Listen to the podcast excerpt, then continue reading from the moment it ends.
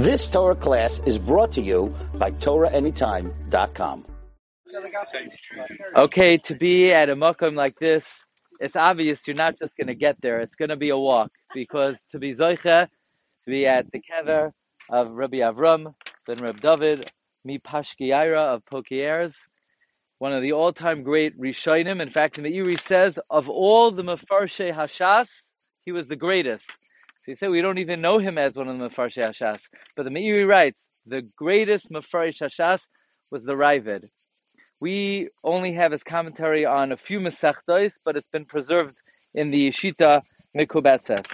Now, in two places, the Ravid writes, I'm telling you this, Kach Niglali Misoid Hashem Lireyav.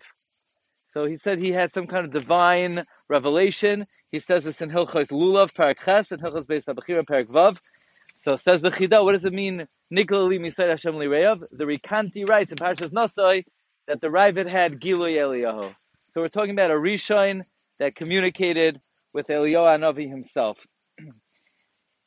There's a commentary on Sefer HaYetzira. Rav Chaim Vital says this is not from the Ravid. Now he's called the Ravid Bal Hasagos. Everybody wants to know what does it mean Bal Hasagos. The word Hasagos here means the author of the critiques on the Rambam. Hasagos are critiques. Now he wrote Hasagos on the Rif, and he apologized that he had to write Hasagos on the Rif. He just felt that we could not rely on the Rif in all circumstances. Then he wrote Hasagos on the Rambam. The Ravid himself says he has the greatest respect for the Rambam, and what the Rambam did was melacha gedola. However, he did not want people to feel they could just rely on the Rambam carte blanche, so therefore he felt he had to write Hasagos on the Rambam. Furthermore, he did not feel that the term Mishnah Torah, that you have Chumash, and you have the Rambam, and the Rambam is secondary to the Torah, he didn't feel that that was correct, and therefore he felt compelled to write Hasagos on the Rambam. The Ravid was born in 1120. He was a student of Rabbeinu Meshulam and a student of Rav Moshe Hadarshan. He's the son-in-law of Ravid II, the Ravid Av Bezdin.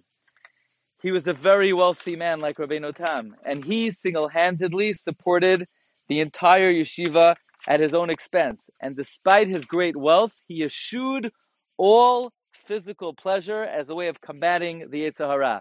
So he was an ascetic saint uh, um, tzaddik. Now in 1172, Elzear, who was the lord of Pokier, he was very jealous of the Ravid and he uh, accused the Ravid, and the Ravid was imprisoned um, and he was slandered against. However, Count Roger II of Carcassonne arranged the release of the Ravid, and then the uh, lord of Pokier himself was imprisoned. The Ravid began writing at a very young age, and he also, besides writing Hasagas on the Rambam, I'm going to tell you one of the most well-known Hasagas the Ravid ever wrote on the Rambam. The Rambam has a kasha in Hilchas Tshuva, Paragvav, Halacha Hey. The Rambam asks, why did God punish the Egyptians? God decreed, so the Egyptians had a responsibility to carry out the divine will of HaKadosh Baruch Hu. So why were the Egyptians punished? Says the Rambam, because it was not decreed on any particular mitzri that they have to carry out that decree. So therefore, any Egyptian who stood up to fulfill the decree was doing an avera. That's the Rambam. Ask the Ravid, just the opposite. If it was not decreed on any Egyptian that they have to enslave us, then kol hakoidim zoichev harei zores v'niskar, that any Egyptian who enslaved us should be rewarded. By the way, this argument of the Ravid was invoked in the Eichmann trial that the Nazis should be rewarded for what they did because they were carrying out a divine decree. But that's how the Ravid views it. That once God decreed it, then anyone who fulfills it is fulfilling the, the divine will. And the Ravid says, well, they went overboard, they did more, they were just, uh, it was just decreed that they should enslave the Jewish people, it was not decreed that they should torture us. Okay, so now a few things the Ravid wrote. Tamim Deim. Are you familiar with that word? The Tamim Deim of the Ravid. The Ravid also wrote something called Baalei Hanefesh, the laws of Taras HaMishpacha. The Mechaber relies on the on the Ravid and the Baalei Hanefesh very often.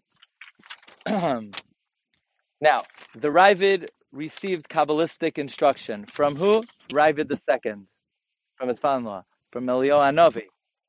And we're going to move on um, in a moment to the Ravid's son. The Ravid had a son who was also extraordinary, and this son, we're going to see, was considered the father of Kabbalah. But it's a really a great suchus to be at the kever of Ram ben Rav David Mipash Gaira.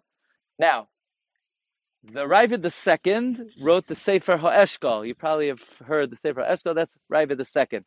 Ravid the third wrote the Hasagos, Chidushim Shas, and the Ravid the third also wrote something which is uh, a matter of controversy, and that is the commentary on the Toras Koyanim.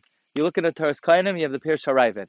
The Chavaz Yoyer says this is not Ravid the third, and the Chida says, with all due respect to the Chavaz Yoyer, he's not correct about this, but the Ravid wrote the preeminent commentary on the Toras Koyanim. The Pirsha Ravid is the Ravid Bal HaSagos. So uh, we're going to say a kapitel to him over here, and then we're going to speak about the Ravid's son.